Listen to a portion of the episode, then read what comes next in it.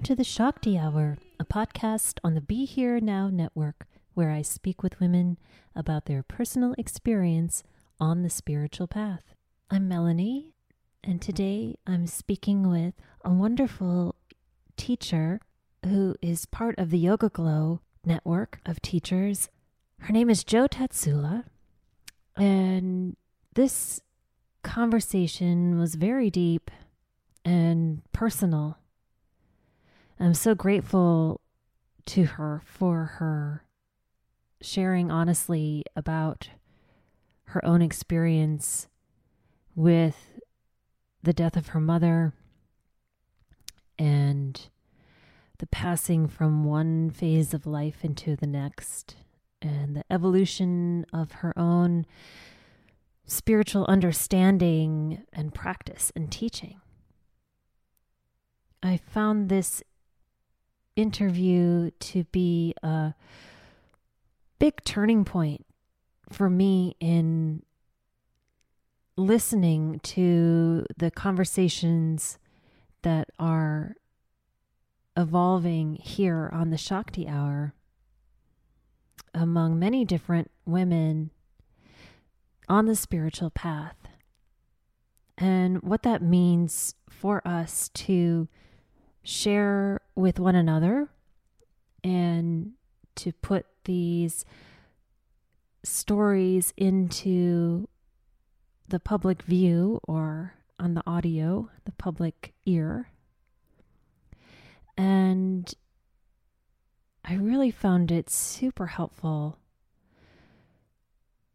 in talking with Jo to just see the value of each of our struggles, triumphs, insights, understandings, our personal experience, the value of each individual's personal experience on the spiritual path and in life, and how being present to that experience is the gift that each of us gives uh, back to the other, to each other. Because her capacity, Jo's capacity to remain present in this transformational moment, which she'll share with you here, and then to retell that story for me to hear really does give me the strength to retell my stories and to see the value in my being present to each of my hurdles, challenges, triumphs, victories, mistakes, understandings, and uh, evolution.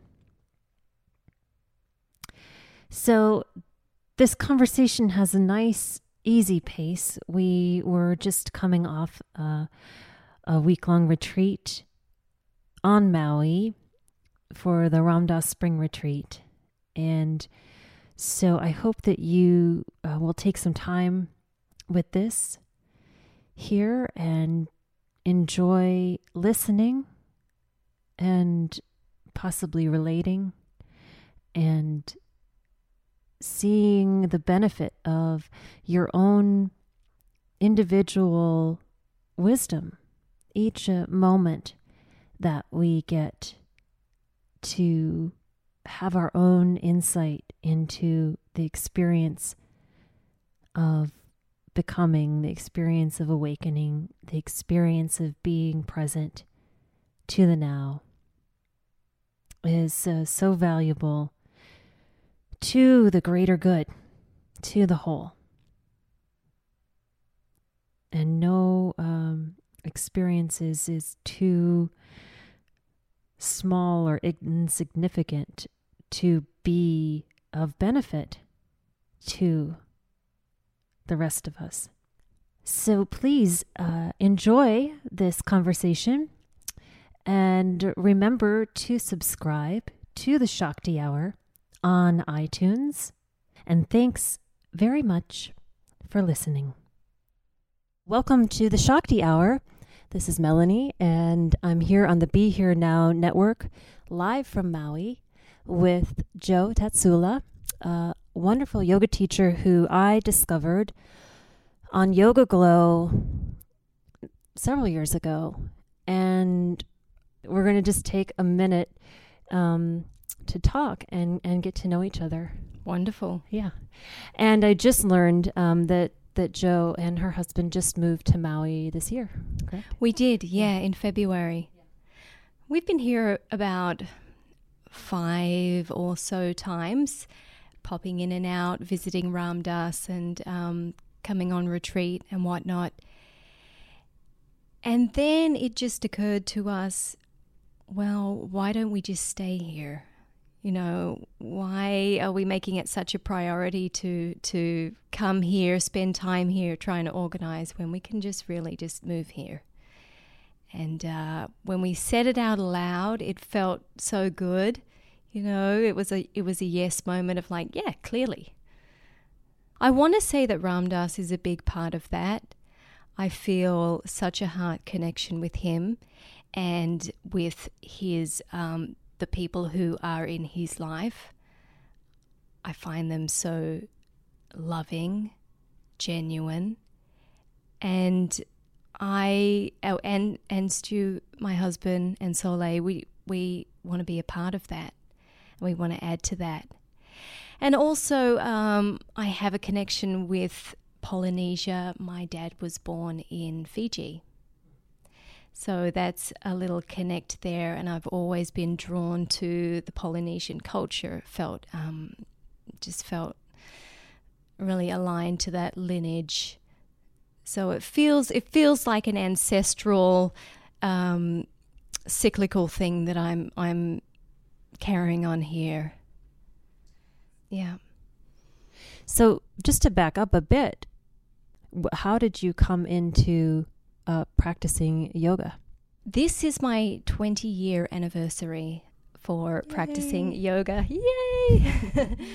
and I, I want to say that, um, so I was in my 20s, but it had been on my mind for years that it was something that I should do. And I really just thought, no, I'll come back to that. No, um, I don't really have the time. And the time was right. I was working in the film industry and I was, um, you know, really um, threw myself in completely, had no life outside of film, and it was very, very stressful. And uh, I walked into a yoga studio because I just thought I need something, and I knew that yoga could be that thing to help me just how how did through. you know that? Did you do you know how you knew that? Were you exposed to it before or? No, I don't know how I knew that. Um, I was not exposed to yoga before that. I grew up in a very remote mining town in um, the middle of the desert in Australia. So, with no television and no anything. there was no, there was a dirt road going to the town, and you know, a very small town. So, um, so we we didn't have a lot out there, obviously. But um, my mum and dad gave me the gift of not giving me any answers to life, not giving me any religion or any any containers of which I could make sense of things. It was always, well, just Find out for yourself. Find out for yourself whatever you think it is. So that I think ignited a real um, seeker spirit in me because I thought, yeah, I want to find out what this is. And so somehow I must have attached yoga with a way, or, you know, a, a path of finding out what life is because I had. Um, you know, I had dabbled in Christianity. I um, enrolled myself into Sunday school, even though I wasn't baptized, and the nuns allowed me to because I was very um, um, studious and um, very keen, you know. And uh, I did that for a, few things of trying to, um, you know, find out the path. And then, and maybe it was a, a, an old memory, a past life thing, I don't know, but um, but yoga was calling, and my first class. Even though I can't really remember um, the details about it, I remember the feeling of being at peace in my body and in my mind. And uh, from day one, I became completely um, devoted to the practice. Wow. Do you think that you knew that because you had tried to doing these other things? Or do you think it was the, the contrast from your film life was so drastic to when you got into the class or Yeah. I think that was a big part of it. I think also that um, I had never really felt peaceful in my own body and I had never really felt that my body was sacred in any way. I inherited a lot of negative body issues. Um, you know, my mom, who was just gorgeous, had had an internal dialogue of like, you know, oh, I can't eat this, and oh, I don't fit into this, and I, I think I just inherited that, and um, and it was all around that that that type of negative self talk was all around um, in my friends and you know what I was hearing on the street. So so it was very radical to have an experience of being at peace with my body and being in awe of my body and having something switched on that there's something to explore inside not outside. And all of those things, along with the stressful um, life on film, I think was what um, really brought it home for me of like, this is a worthwhile practice. I love this story. It's there's two things that come up for me listening to that. One, it's that it's kind of like that um, you find love when you're when you're last looking for it. Yeah. Because it, it's it, because it was so potent. You know, oh, maybe I'll try yoga. But because it was so po- this potent moment, like really sat in you. And then I also just love that um, you were given this capacity to find for yourself from your family, the way you were describing that. Yeah. So that you would even be able to tune to that within yourself. I mean, that's actually a really profound Yeah. teaching.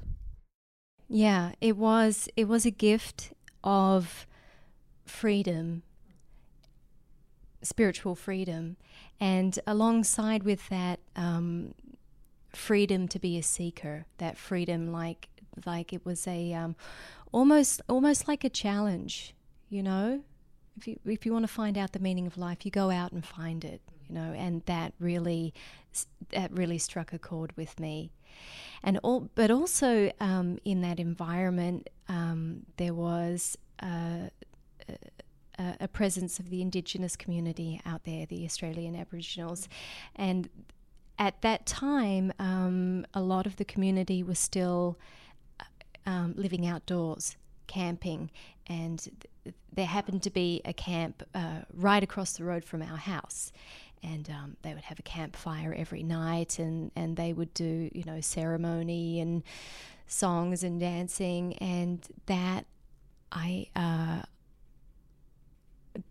I grew up with that not knowing how special that was that was very ordinary but now coming into yoga and um, you know even in, in this retreat setting um, in, in the in the bhakti spirit that um, that coming together and the ceremony and uh, song together reminds me of that of that time in my childhood of, of how important that is how important the community coming together is how important it is to um, to hold each other up.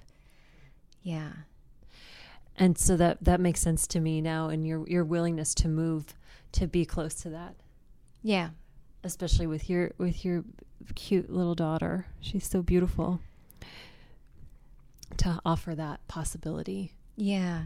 for her to experience as well Yeah, she's um I'm I'm really excited for her life because she's seen some amazing things and she's only 3. yeah You know, she's um she's um you know, swam in the pool and laughed and played with Ram Dass and she's um been to Rishikesh, you know, when she was 1 and uh, you know, she's um and she's really she seems really smart and has it all together at three.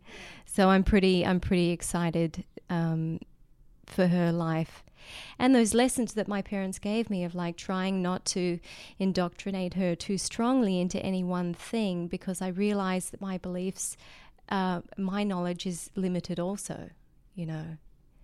Even though I have been practicing yoga for 20 years and have done a lot of seeking, a lot of journeying, um, I really, I, I still have no idea what life is about. I suspect it has a lot to do with love. Um, that is, um, that was a gift that was given to me when my mum died. I, um, her, she wanted to die at home, but I wasn't able to keep her at home. Um, it was just too hard, so I um, I put her in hospice, and she she it was two weeks in the hospice before she passed away, but so but so I wasn't with her all the time, and so I said to the staff like, please, if you think she's going to to pass, can you call me? So um, I got a call at like 1 a.m. The staff said, you know, I think I think she's close. So I got in the car and I I sped to her and I was um, singing mantra, trying to like you know stay connected to, with my heart open, be brave, you know, bring with me all my tools. And as soon as I um, got into the room with her, I felt. Uh, you know, I, f- I felt a bit removed from what was actually going on. And I was looking at her struggling to breathe, and I was thinking, is this her last breath? Is this her last breath? And then it dawned on me that, like, I'm not breathing with her, I'm just looking at her, thinking in my own mind, which is the exact opposite of what I wanted to be there for. So, so I got up in bed with her and I curled up and I cuddled her. And as she took a breath, I took a breath, and we just breathed together. And I just focused on the love. I just focused on the love, not the fear. I focused on the love. And and that took me into just a recurring mantra saying there's only love. There's only love. Like this this the the, the love is real. This love is real. There's only love. There's only love. And then a nurse walked in and she, and she said, Oh, I'm so sorry for your loss. And I hadn't realized that mum had passed away because I was still in the love that never went away. And that was an awakening teaching for me of like, that love was real. She went, but the love didn't go. And that was as strong as ever. So, so, What and that profound, that was profound all teaching. that was all there was to focus on in that moment. So I suspect that that is what life is about and Mm. what is the real currency of life. Yeah. That is an incredibly moving story. And um, so practical in a way, too, that the, the experience of that, the mantra, the chanting, all the work that had come up to that, and not even that you necessarily were thinking ever that I'm working towards this moment, but that that surrender into that in that physical moment was able to communicate that truth Yeah. to you. Yeah. I mean, I feel like, it, you know, I've experienced that feeling. I'm sure you had experienced that feeling before, but to really, literally embrace it, yeah. embrace the knowing. Yeah, it was profound. It was profound. Yeah. It was such a highlighted experience of that moment. I was in my head and I was in a complete state of fear and detachment. The moment that I got out of my head and connected to my heart, I was completely present and in the loving realm in in you know In the eternal. in the eternal in the eternal where where death does it doesn't matter because it goes beyond death so that was that was um in fact that whole year i was so profound because in the um within 8 months i experienced my daughter's first breath and my mother's last breath. And to to have have those polar experiences in such a short amount of time uh, blew my head off in in a way that indoctrinated me so deeply into life and what life is about that I'm still trying to um, put it into words and apply it. But I know that through that there's been some fundamental shifts. Yeah. And um, so it uh, Ram Dass is a great place to hold that experience. Yeah. Story that you're telling now and that understanding. Um, this would be a great place to be able to match that Yeah. and allow it to integrate in in a way that that wouldn't have to dilute it or wouldn't even have to be explained. Absolutely. Yeah. No matter what question you ask Ram Dass, um, you know, for for the times that I've been with him, it always circles back to I am loving awareness, um, and his love for his guru, Maharaji, and you can't you can't ask him a question that doesn't take him back to that place. So I, I feel I feel that place that I experienced with my mom, you know, with my daughter. I, I, I feel like he's living that a lot of the time. In fact, most of the time. Yeah. Yeah. Right, and how nice, you know, and how nice to be able to be around it um, as it's settling into your cells and into your work. I mean, it, it just it's striking me in hearing the story for the first time that you know how this is going to come into your work, and you were just saying how you're going to talk about it and how it's going to how you're going to live it, Yeah. and um, and being supported while while coming to terms with that or coming into that expression Yeah. is is super. Yeah. that has been a, a it- it's been a big thing actually um, because I am a teacher and um, I've been teaching for quite a long time. And so I have a certain way of uh, explaining things and breaking things down. But I did feel like when uh, I started teaching after um, after my mum passed away that not that I was lost for words, but things were coming out completely different. And it was as though I didn't even know my own practice. It was as though something completely new was coming out, and a lot of things that I thought as staple, I had to throw aside because they were no longer relevant. I had an experience like that when I after I did my retreat uh, with Ram Dass. I went back to New York to to do a class, and I'd been doing classes at this at this little shop that my friend had in the East Village, and um, I went in to do the class, and everybody was excited to come to class because I had just been with Ram Dass, you know. And I went in, and it was literally like I had, you know, four left feet because everything I was I was trying to say it was come and it it just totally bombed. And yeah. it's at a certain point, I was like, people were leaving, which has never happened to me before, you know, and I and I, I just was like. I, you know, was in my heart, and Ram Dass was just give it to Maharaji and I was like, oh, this isn't mine anymore. Not that I was thinking that I was holding it like that, but this isn't mine to to give. That's right. Yeah. Yeah, that's right.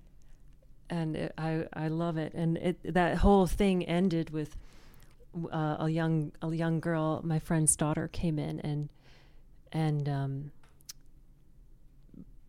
drawing hearts and putting butterflies on the heart. I mean, she was the only person I could relate to in that moment.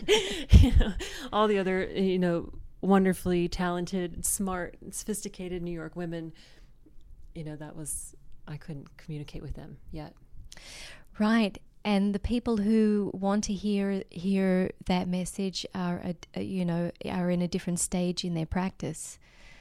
So there is a, there is definitely a shift in um, who comes to your class and who doesn't anymore because you can't you can no longer play the game that you were playing before because it's not relevant and it's not truthful right which is so nice you know just in thinking of all the different teachers that there are and the value of that yeah you know because um i didn't i wasn't put on notice that that was going to shift you know i didn't I didn't know that I was going to sit down and suddenly have a different point of view and not be able to speak. But um, I do think that uh, it's um, it really is a, it really is magical in this way, and um, I love that aspect also of Ram Dass's teaching when he's been asked about Maharaji, and people have called him out and said, "That's well, that's your your imagination. You're using your imagination." And he says, "Yes, yes, I am." Right. yes, I am using my imagination, and I I just love that playfulness and that capacity to to be okay with the the mystery of it. Right. Absolutely and it's you know uh, we're only all of us here are, are, only surmising what we think is you know life is about and how it happens and what happens next because who who really knows? No one knows.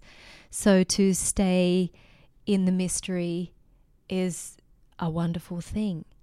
And also to not to take yourself so seriously because i mean you what you were what you were yabbering on about, you know, a couple of years ago, it was definitely truthful at the time, but but even truth shifts as as things change, as you know, as life evolves, as you grow. Your truth then is not your truth now. So so you you have to you you can't take yourself seriously because you know, you know, in a couple of years, you're going to be onto something else. You know, and and look back at yourself and think, "Oh, I knew nothing.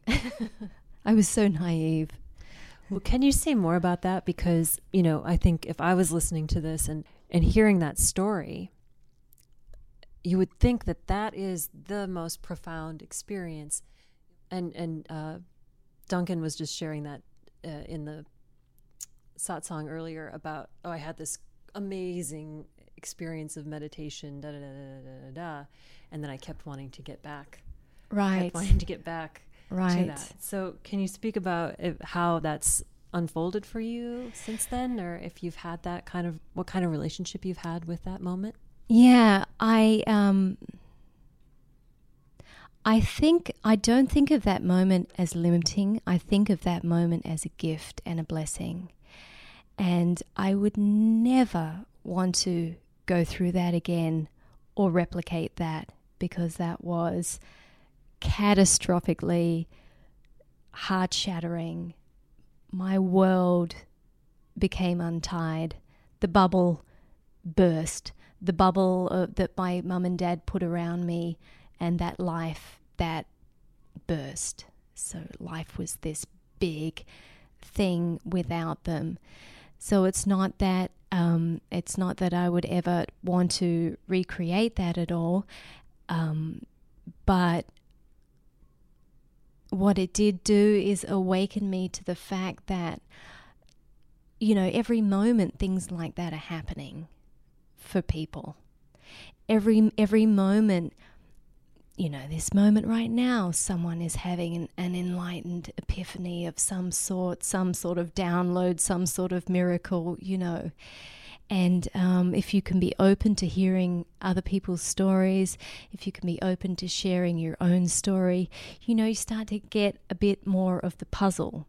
But if you if you're um, defined by it and closed down by it or limited by it, then then yes, that's a problem. But but I see I, I think of it as a blessing, and I and I and it makes me even more curious about life, and even more curious about other people's experiences, and you know, listening to listening to people talk who who have something real to say.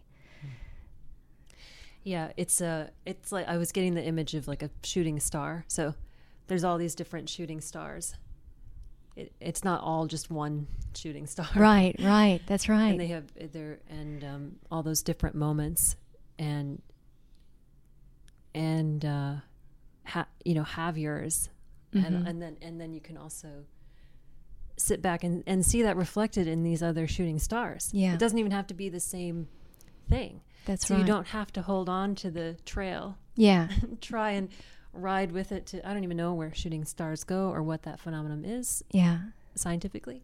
But um, I love that idea that you can just uh, uh, witness, bear witness to, witness or listen to, hear it reflected in another miracle or in yeah. another blessing. I find I love hearing people's stories of awakening. I love hearing those magical moments because it just um, ignites the flame even more of of of of the mystery that this is, and and how limitless the possibilities are for things happening. Hmm. Yeah. So this I, the the idea of surrender back to you're standing at the threshold to the door mm. of the or the threshold to the bed, or I see you at the door. Mm-hmm. You're probably in the room already. Yeah, and you had done your practice on the way in. Somewhere, you exited into the mind. Yeah. Do you know what happened? Do you know what happened that brought you into the heart? Do you know what awakened you to that? Mm. Oh, what a beautiful question. Thank you. I, I haven't thought of that. Um, it could have been grace, would be my first answer. Um, it could have been the thousands of hours that I've spent bringing myself back from, you know, my thoughts to my breath. And those moments, those small little moments of awakening, it, it could be that, it could be that, that just the practice, just the muscle practice. and cellular memory of the practice. That practice of coming back, mm-hmm. that practice of realizing, oh, I've I've gone, I've gone somewhere. I'm not here. You know, this this is important. And obviously, for things like birth and death, um, uh, you are present. You, you you know, but in in in life. Um, mundane day to day stuff, it's not exciting. So so it's very easy to fantasize about other things, mm. but the practice I think helps us in those catastrophic moments. In those catastrophic moments where so you don't miss it. You know, you've got one chance of your child being born. You've got one chance Right. of your parent dying to be there. Yeah. You've got you you don't get to redo it. So it's a worthwhile practice so that whatever comes your way in life, the big things, the important things, you're there. You're there for it. Right. That is a great plug for practice. right, yes. you know, because it's a at a certain point your practice can actually become just a habit True. in some in some kind of a way. Yeah. Now, not a terrible habit to shift from the head to the heart, but there's something else that's behind that that's keeping that alive and present. Yeah. Um, do you have any experience with that, or does that? Yeah, I think I know what you're talking about. Um, for example, when when I had a life where it was just me and I had no real big responsibilities, I could do a two hour yoga practice in the morning. And then I could, you know, read some classical texts on philosophy or, you know, study some anatomy or whatever. And I had all of that space. Um, I enjoyed it. I, I enjoyed it. But when, when, um, when things really went down, I, I had to let go of my practice because I didn't have that time. And it became the essentials of like, I just need to be grounded at this moment and not lose my cool um, as everything goes to chaos. So, so then it becomes a real life practice of what can I do to ground in this moment? You know, okay, I'm going to take a few deep breaths. I can do that, you know. So, um, so yes, And what are some things that you do, like just some practical things that you would say that would be, how can I get grounded in this moment? One thing that I used to do was Yeah. called feet in the earth, hands in the sky. So I would take my shoes off, I would go outside, I would stand barefoot on the earth, and I'd reach my hands up to the sky, and I'd take a few breaths. And I found that that was both grounding, centering, opening, you know, all at once. Um, that was fantastic. I would um, play mantra. So even if I wasn't just um, able to do that myself, I would just have that on in the background. That would just Some sort of recording. some it. sort of recording that would just keep keep my mind circling back to what's important. Um, but yeah, that that that too easy, you know. But definitely the feet in the earth, hands in the sky. Yeah, that's a great one. I, I did that a lot. And a few deep breaths. There were three. Yeah. A few deep breaths. A few deep breaths, and, and the and having some sort of reminder. having some sort of reminder. Yeah, Mhm. yeah. Because in times where things are really uncertain, uh, fear takes over. And that is in the realm of the mind. And you can get taken so far into into fear that that you don't need to go there you know. Yes at a certain point for example um, you know if a loved one is is ill you you may have to face that but at that time it's not happening. So at that time you know just be with what is. Be with what is. Yeah. And then I found that, um, you know, now that I have some space and I can do a long yoga practice, I have a little bit more context for it. I know that, like, wow, I really needed this stuff. You know, I, I really need this is important. Um, and and and so I I cherish it even more. So it has not gone back to being a routine thing for me. I I, I really do cherish it. Right. So it's not the the habit or the routine is maybe just a part of the practice. Yeah, Is part of again building that muscle memory and, and Yeah. structure. yeah.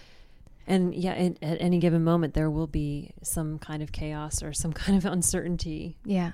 that you know could serve. I mean, could serve as a test, but can serve as an opportunity to engage that and see. I mean, I know Ram Dass tells that story about um, failing the test of having his stroke, and he didn't think of God when he was about to die. Right. You know?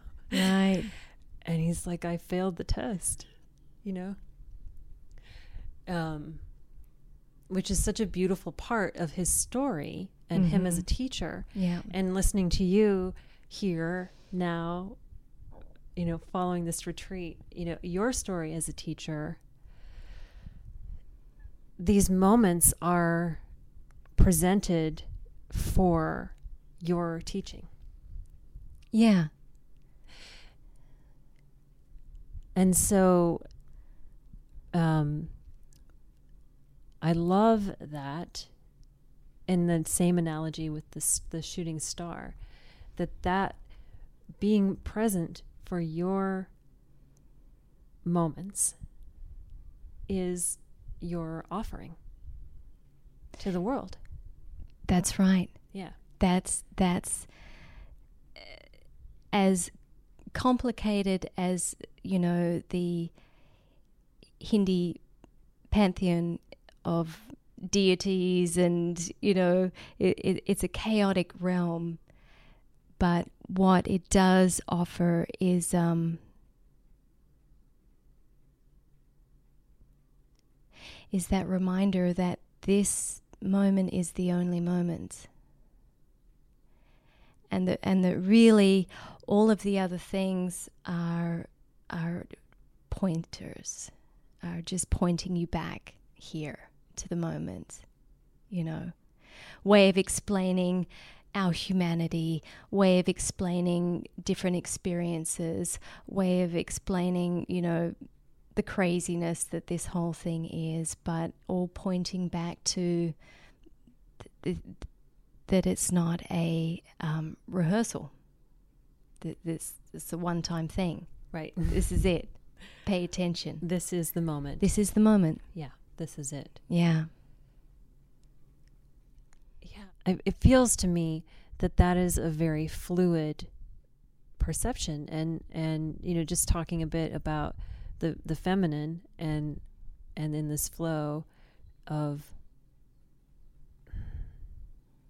the life cycle Mhm. from mother to mother to daughter yeah. mother to daughter yeah. mother to Mm. daughter um I feel like most of the spiritual teachings at their core come to that. But a lot of the ways of getting there are um, A, B, C, D, E, F, G. Mhm. Right. Gold star, Yeah. H, I, J, K, two Yeah. gold stars. And um, yeah, can you speak any, to anything about that? Yeah, yeah, I can. Um, before my mum was ill, I had a thought that I wanted to explore the divine feminine, the divine mother. Like, what what is this f- feminine force we call mother? And I had gotten into um, shamanic um, practices and um, spent a bit of time in Peru and really, um, really thought that I wanted to ex- explore that.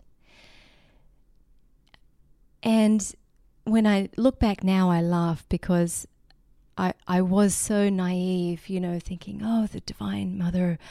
I want to I want to explore that what what that is you know so I can so I can teach about it in my classes and you know and everyone will be happy. But um but what I re- but what I realized you know that that div- that divine feminine energy that is the creation, that is the birth, you know, that is the um, and me trying to um, nurture my baby and nurture my mum, you know, the, the preserver, but then ultimately the destructive force, you know, the Kali and, and the and the death, and that that is the journey of the feminine, is to stand at those two portals, to be present, to go through it, to bear witness. So I discovered I discovered that you know um, even though I lost my mother, now I'm the mother. I am the mother. And my lofty goals of like wanting to get to know the divine feminine, like just look at my life. that is the divine feminine, you know, that birth, that creation, that experience of giving birth, that holding your baby, that, um, you know, feeding your baby, that first breath, and then all the way through to the, you know, your heart ripping out of your chest. saying goodbye to your own mother and, and trying to make sense of that and being present for that like that that is the whole that is the whole journey of the feminine. Mm. And it's quite something to stand in that. And it's quite something, um, you know, I imagine for my partner to have experienced me going through, you know. So, so now when I talk about the divine feminine or I hear about that, I have a lot of reverence and I also have a lot of um, not caution, but just a um, just some space around how powerful that is. I I um I think of uh, Mount Haleakala as the as that expression of that. You know, right. the, the island itself, you know, is, is alive, has mm-hmm. been created from this beast.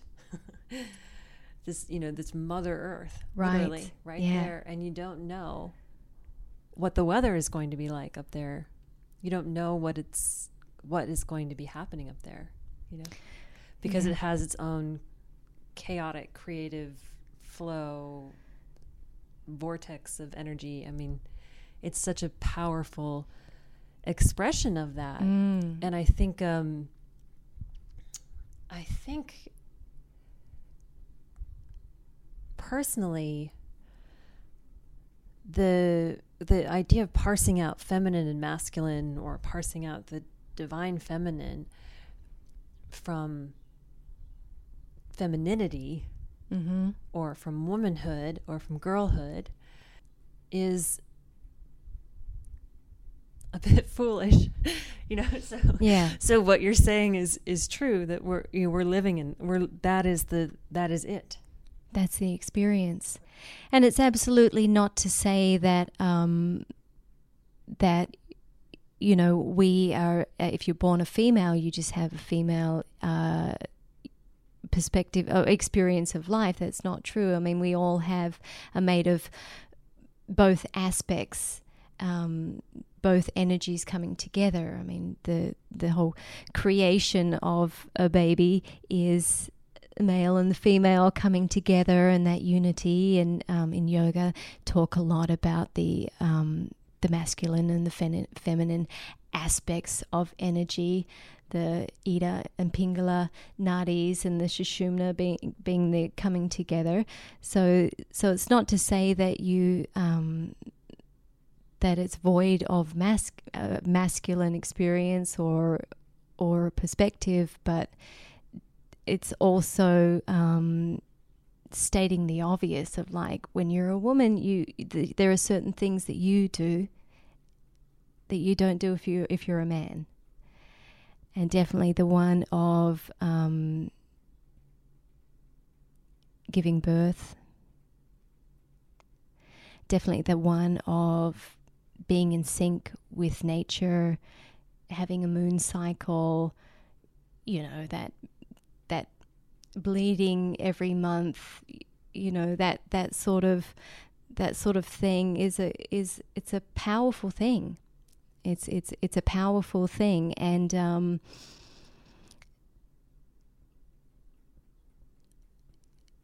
and I and I think should be celebrated a bit more, or talked about a bit more, or brought into conversation a bit more, because that voice has um, has been lost. Yeah, it's just even as we're sitting here talking about it and or trying to talk about it or it just feels like it is what we are uncovering Mm-hmm. kind of right now in our in our consciousness and somehow whether or not there is some other time when that understanding was more present you know i don't know when that would have been Mm-hmm. and we look to like you know we look to other cultures to find to find that um, and it's there and it's it's in our it's in our own culture as well but um, it's such a vast a vast subject. And um, something that it maybe is why it has been you know, silenced. Mm-hmm. and that it doesn't have a, a or doesn't yet have a voice, a literal presentation. There's a the way of hol- holding that experience, or the way of talking about that experience, or the way of um, communicating in in terms of teaching or sharing that experience is potentially not in language even or in our in the structures that we have available to us right now um, developed in a way that we can share it Yeah, absolutely, absolutely. There, I think, um, you know, there are, are a small, select group of people who have had the luxury of um, being born into a place where there is, um, you know, somewhat equal rights and, um, you know, opportunities, but. Uh, we can easily forget that that is definitely not the situation for many women on the planet today. And uh, just going back a few decades, um, that was definitely not the case. So, um, you know, not that I want to. Um, beat anyone down or anything or um, but I, I think that um, I think that there needs to be there, there is space for that reminder of like okay these stories have not been told for a long time in in a big way and that it is an important thing to do to get together and to talk about um, about everything that a woman a woman goes through. And um, you know bringing bringing back into normalcy um, talking about women's cycles or um, you know god forbid breastfeeding in public or um, you, you know yeah all, all of those things all of those things um, that have a, some a lot of shame attached to them or um, dirtiness or insignificance. And I think having more open conversations brings more um, brings more balance, more normality to those to those very real topics. yeah and it's just more more stories Yeah. more authentic I feel like I rambled on stories. it a bit there. well but no but you want to know what that's what i'm saying is i feel like this is the conversation that's beginning Mm. is and and that's part of the question behind the my desire for the podcast is you know partially do do we need to talk about the it itself? Or is it is it good to just um, begin to explore our own experiences and and sharing them more and more more and more voices uh, sharing our personal experience um, on the spiritual path our personal experiences in life you know to to um, humanize the feminine. Yeah. maybe maybe the divine feminine Yes. is not what we need to maybe we need to first humanize the feminine and then then we can we can uh, you know worry about getting connected to the divine Yeah. aspects of it. Yes. Yes. Humanize and not demonize. yeah yeah Mhm. right Mhm. so okay so now you're here on maui and um, you're you're starting to write about this Yeah. And um, and what do you uh, what do you have um, in your teaching right now that you're that you're seeing seeing with people you work with or or just feeling yourself that you think is a a piece of guidance or a piece of advice that maybe you might offer to to women and girls on the spiritual path. Mm. All of the great teachers that I love and um, have gotten great life guidance from have always pointed me back to myself, to my own heart.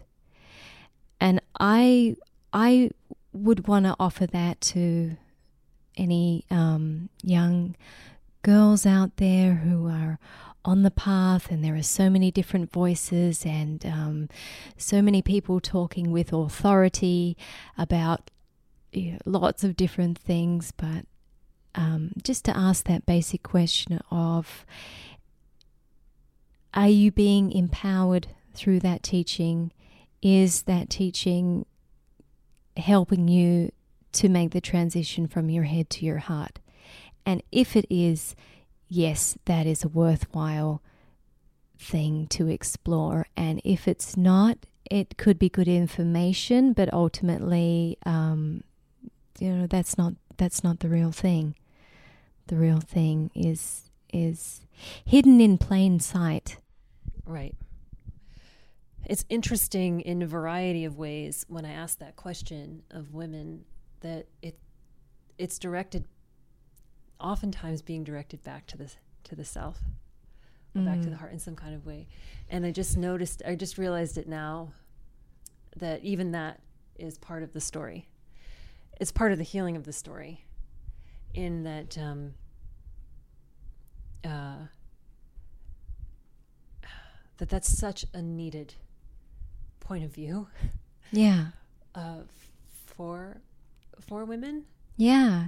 Even at this moment in 2017. Yeah, absolutely. Wait a minute, what is it? Who like who who's here? Yeah. What was it I was doing again? you know, Yeah. where was I going? Yeah. and and I love uh, all the stories that you shared about your own life too, in that there's so much caretaking and nurturing in these stories that you shared today. But all of that was grounded through this continuing to turn back inward. Absolutely. Yeah, and that that has been the most empowering thing is that um you know, I think Lama Surya Das was saying this a lot last year, and I've been echoing it ever since. Is like, uh, you do a lot of seeking, but at, at one point in time, you have to do some finding. And that spoke so beautifully to me at the time, where I thought, you know, you're right. I've done so much seeking. I have been around the world again and again and again and chasing after different teachings and teachers, but ultimately, you know, when I really needed it, I came back to myself and to my own heart, and that's when the real awakening happened. And that was empowering.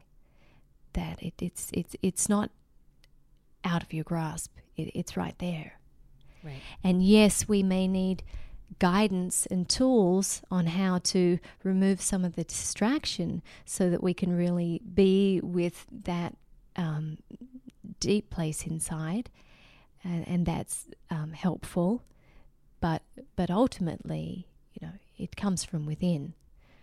The, the every source of love and happiness that you experience in your life, it doesn't come from anywhere else. You generate it yourself, and to to have that introspection of where where's that coming from, and to accept that responsibility, mm. which I think also is a feminine or a feminist potentially issue of um, the I'm just going to go there. The patriarchal, you know, um, dispossession of the power of the, the female. So, you know, up until it's still going on now, but up until very recently, the woman found her power through whatever man mm-hmm. was in her life. Mm-hmm. So it's a it's culturally like the momentum behind that is way is is is already blasting forward. Right? Yes. So this coming back into to generating your own happiness, your own reward, your own power. Yeah. Um and that it's already there. It's already there. Yeah. And uh, the, the, simplicity of it is that you don't need to buy anything, you don't need to read anything, you don't need to wear any particular clothes. You know, um, it's it's it's already there. It's already there. You don't need anything. It's so simple. Right, and you're you're a great teacher for that because you were given that opportunity. You were empowered to be self-empowered. Yeah. Yeah. yeah. Which is which really is a gift. Yeah. Yeah. Yeah. Well, I uh, this was great. I'm so glad that um, you were here. Thank you so much. Yeah. Thank you for um, coming up to me in the line. That was I really um, that was wonderful. Yeah. It's not often that I get to, like I was saying to you, um, I often teach over the internet. So a lot of people who take my class, I, I would never know until someone comes up right. to me and says, "Hey." Right. Yes, I've studied with you, yeah, you know, for years. Yeah. We've never met. yeah.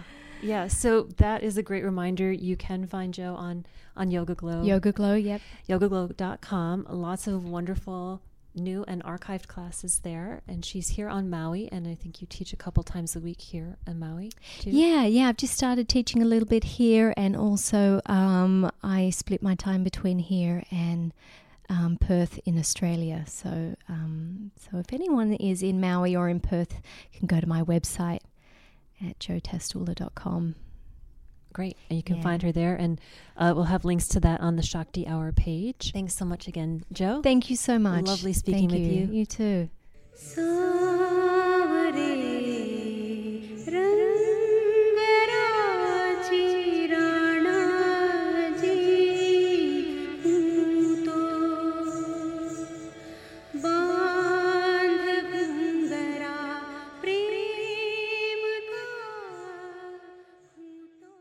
From Ram Dass to Sharon Salzberg, Be Here Now Network is home to over 17 amazing podcasts.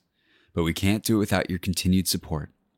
Donate at BeHereNowNetwork.com slash fundraiser to receive an exclusive gift and help us continue to deliver over five fresh podcasts each week.